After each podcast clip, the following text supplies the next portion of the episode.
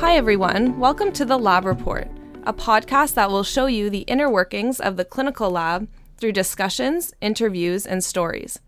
Most importantly, you will see what goes on behind the scenes in the clinical lab and how it can impact you.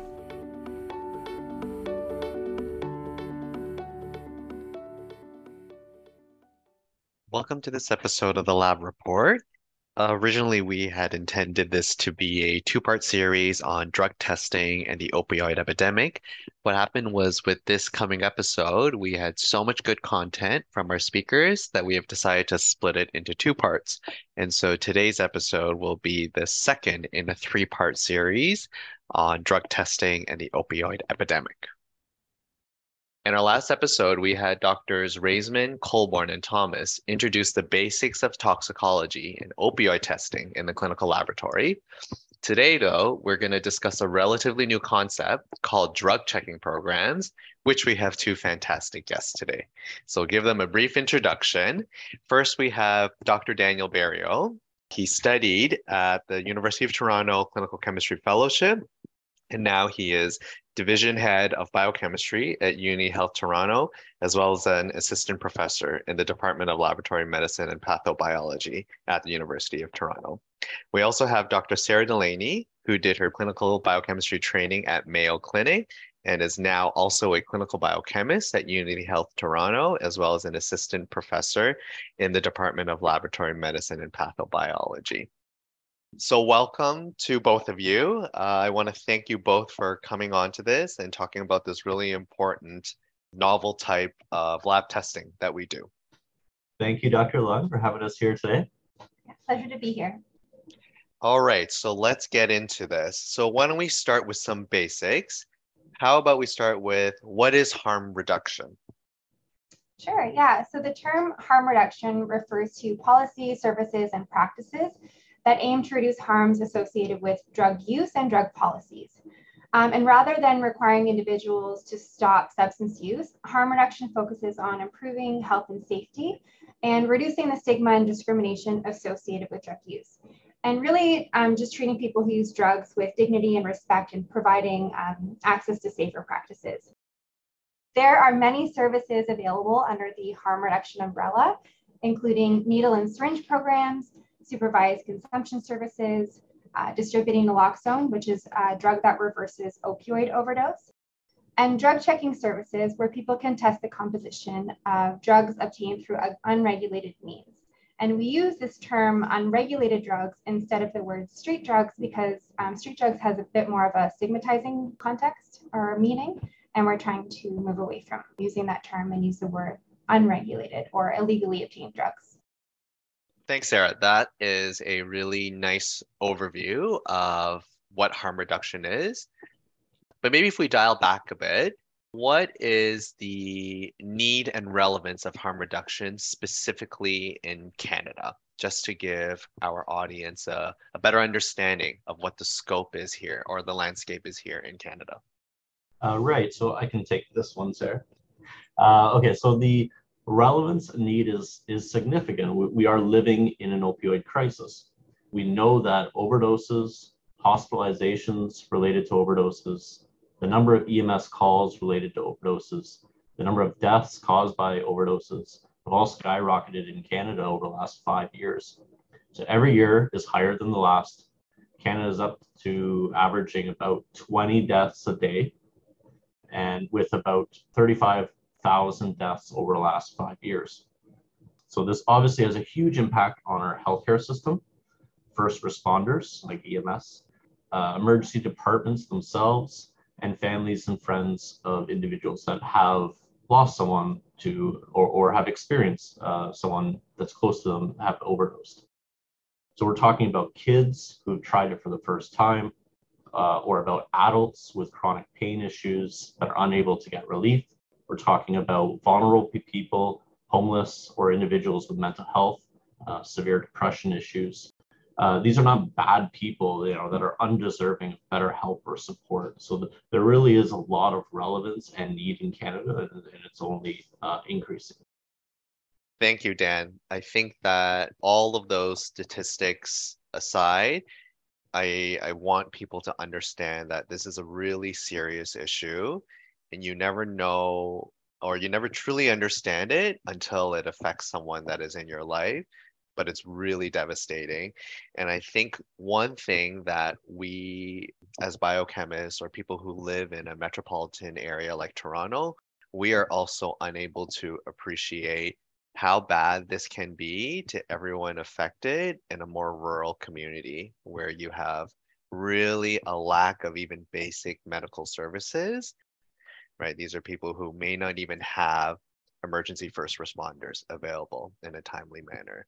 And obviously, these people suffer the most in rural communities, which, as we said, are also part of these vulnerable populations. Now, beyond that, maybe we'll talk a little bit more about the laboratory side. Um, so, under that umbrella of harm reduction, there are so many different things that you need to address in terms of your approach to helping these people. How does the drug checking part specifically fit into harm reduction? Yeah, that's a good question. Drug checking represents a valuable tool within a, a toolbox of a larger harm reduction program or harm reduction strategy. So drug checking alone will solve all the world's problems related to opioid crisis, but it certainly plays a critical role in harm reduction. Drug checking is a very attractive service. People are inherently interested and feel empowered by checking their own drugs. So it gives them the ability to make informed decisions with their own body and health and whether or not to use the drug or how to use that drug, all based around knowing exactly what's in the drug. So at a more fundamental level, it actually gets people in the door in, in terms of harm reduction services. So drug checking provides a gateway to accessing harm reduction services. Our program in Toronto has shown that 38% of service users surveyed by our Toronto drug checking program have never accessed harm reduction services prior to then accessing our drug checking program.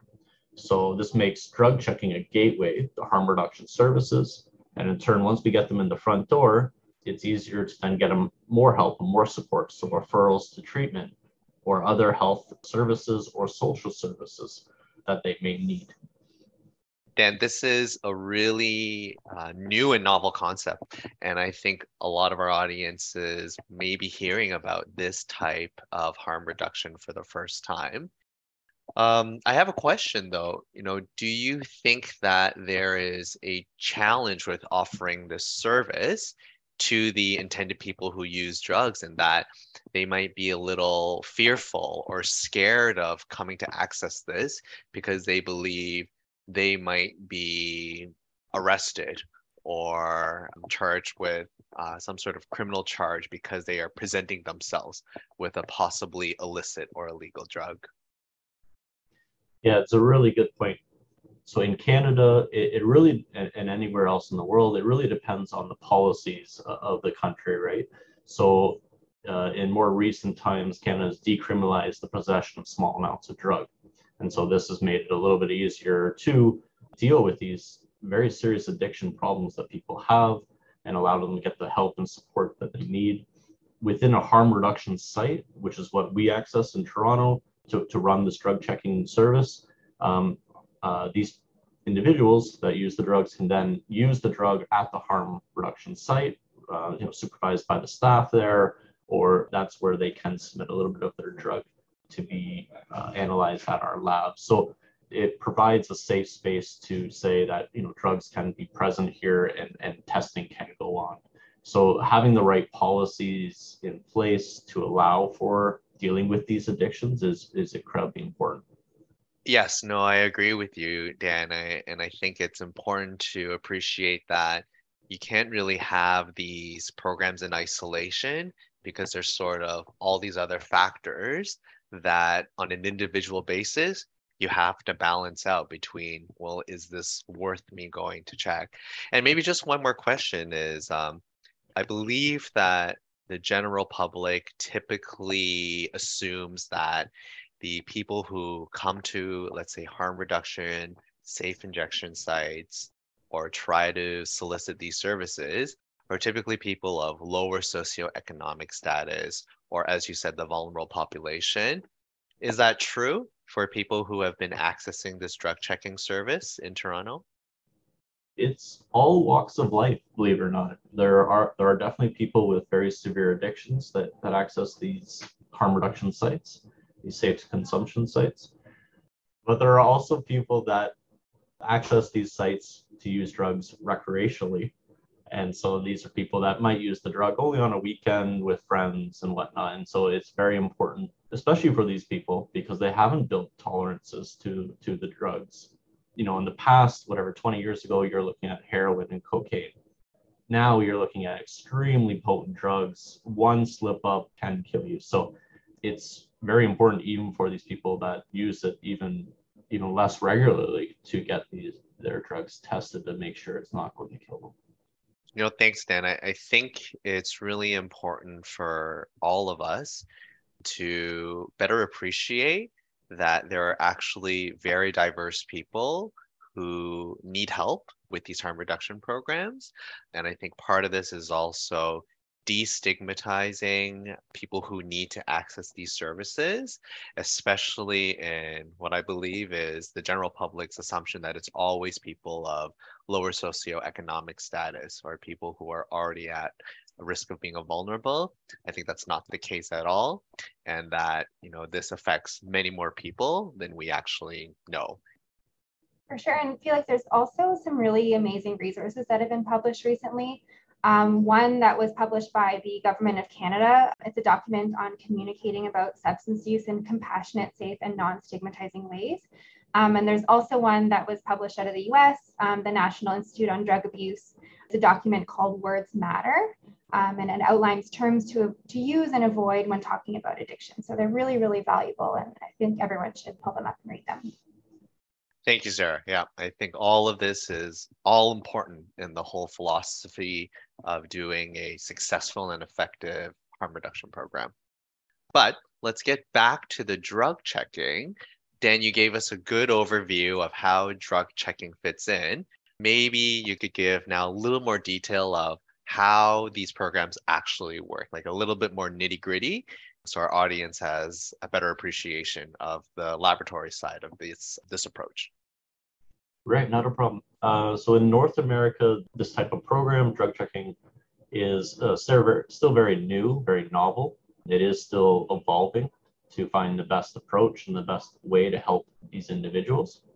But there are different types of programs set up across the globe. Uh, the differences can be in the technology that they use for drug checking. So, for example, you know, dipstick tests, uh, mass spectrometry instruments, uh, the difference could be the way that these programs are accessed. Talked about drug checking. People can get access drug checking in Toronto through safe injection sites. And then the, the timeliness of results and the way that they're reported back to the end user. So believe it or not, in parts of Europe, they've been doing drug checking for a very, very long time. They actually implemented it at raves and outdoor dance parties for many years. And so when we were starting up our program, we actually talked to one of these groups. And what they do is they pull up to these special events in a big truck filled with drug checking technology. And people then can bring their drug to the truck, provide just a very small amount, and it will be tested on the spot for them. And these uh, results are then posted anonymously on a cork board just outside the truck for people to come in and collect their result. So there's very different ways that these programs can be set up and, and help people. So in Toronto, we utilize the safe consumption sites, uh, as mentioned. At these locations, both you can get the drop off of small quantities of drug to be checked by us. We're talking about small, like few grains of salt on a spoon. That, that's the amount I mean by small. As well as uh, this is the place where you come back to then receive the res- your results from the harm reduction staff on site. So this interaction between the staff and the person that uses the drug allows for a healthy discussion around what the results may mean for the individual. So we are a very hands-on involved harm reduction service. Uh, what happens in between dropping off your sample and getting results? Well, we actually have a bike courier that goes around the city and picks up this, uh, the drugs at each safe consumption site in a secured manner, and they drop them off at St. Michael's Hospital for testing by mass spectrometry. So our lab's goal is, is to have results back to the safe consumption sites within a 24 hour period. And these results are sent electronically through an electronic app called Earnest that we developed specifically for this application. Now, Dan, thanks for detailing that. Um, and I think it's really important for our audience here to understand that all of these steps along the way are happening in very non ideal conditions, especially if we contrast that to the last episode where we had our clinical biochemist talking about how does it work when you collect a urine sample in a hospital or in a laboratory facility where you can sort of control all these steps of the way from collecting the sample, sending it to the lab, and then reporting it back to the physician or patient. This is very complicated and very complex in the way that you've detailed it. I can see many challenges with it. So, you know, with that, maybe, you know, Sarah, could you detail a little bit about the challenges that you've encountered when you were setting up this drug checking program here in Toronto? For sure. Um, I might actually just take a step back and talk about um, drug checking in general, and because there's many different types of methodologies that can use, and all of them come with their respective analytical challenges. Dan mentioned that there are a couple different types of testing that we can perform. There's FTIR spectroscopy, there's fentanyl test strips, and mass spectrometry based testing. And so, like I mentioned, each of the, each of these has their own different challenges. Um, so FTIR is while it's an attractive technology because um, it allows for testing within minutes, it has pretty limited utility for detecting novel substances that are not included in um, FTIR spectral libraries. And it has relatively low sensitivity, which can be a problem for detecting drugs like carfentanil, which is more potent than fentanyl. And it's, it's often present in minuscule amounts. And, and the issue with FTIR is that it can't really detect substances with a concentration of less than 10% by weight. So when you have teeny tiny amounts of carfentanil in a substance that it's missing, that's potentially really dangerous. In addition, um, technologies like fentanyl test strips um, may not cross-react with certain fentanyl analogs and lead to false negative results. So those are some pretty significant analytical challenges with those technologies. Mass spectrometry based testing or drug checking is challenging because it requires significant expertise to develop, interpret, and maintain. It offers superior analytical sensitivity and specificity, but we also may encounter some issues with this. Um, we may not be able to dissolve the drug in organic solvent in order to put it on the instrument. Some of the drugs we're looking at might not fly or might not be able to be ionized, or sometimes the drugs are just so, so new that um, they're not included in any of the mass spectrometry spectral libraries.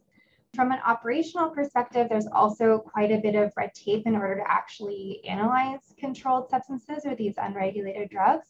In our case, our drug checking service had to apply for an exemption with the Government of Canada's Controlled Drugs and Substances Act. But thankfully, our lab was already set up to meet many of the requirements involved in getting this exemption. Um, but it might not be that easy for other labs considering offering a service like ours. Thanks, Sarah. You know, just so our audience understand this a bit better, number one, FTIR stands for Fourier Transform Infrared Spectroscopy. You don't really need to know what that means, but appreciate that FTIR and mass spectrometry uh, or spectroscopy are essentially machines that have to be maintained in an environment like a hospital laboratory. And you also need to have a lot of training and expertise and dedicated staff. It's great in terms of it's probably the most accurate, you can catch the most things. And you contrast that with also what you mentioned, Sarah, dipstick technology, uh, which our audience should be familiar with because that's essentially similar to an over the counter pregnancy test, very similar to that type of testing. Obviously, not as complex, but not as good and not as accurate. But it's important to know that there are both advantages and disadvantages of each of these methodologies. And depending on where you're trying to set up these type of drug tracking programs, you may be using one or the other because of what resources you have available to you. I do also want to ask about one more thing you talked about, which is that sometimes your quote unquote library might not have a newer drug or let's say a newer form of fentanyl, and so you may miss it. Could you comment on what that means in a more um, understandable way for our audience, but also how do you try to keep up your library then with this landscape of ever evolving drugs and people constantly putting new forms of, let's say, fentanyl into people's drug supplies. So I, I can jump in on this one. The keeping up with the drug market uh, and what uh, what the new and emerging potent drug is is a very difficult practical problem for clinical laboratories. Uh, we search for what's uh, what drugs are in our set library, and by library I mean think of each drug as having its own very specific fingerprint. And that fingerprint is specific to that drug. Uh, when we see that fingerprint, we can identify which drug is, is present. Now, there are drugs that are not in our library, and so this becomes a problem. So we have very sophisticated technology that will allow us to search for new fingerprints not in our library that, that we can then characterize and define uh, which new drug is now emerged Thanks, Dan. I think that's a really nice analogy, and I think our audience likely understands like a fingerprint database much more than when we say a mass spectrometry library. So, thank you all for listening to this episode of the Lab Report. So, please let us know what you think by leaving us a review on iTunes, and you can email us any questions you have at epoch or epocc at cscc.ca. See you in the next episode.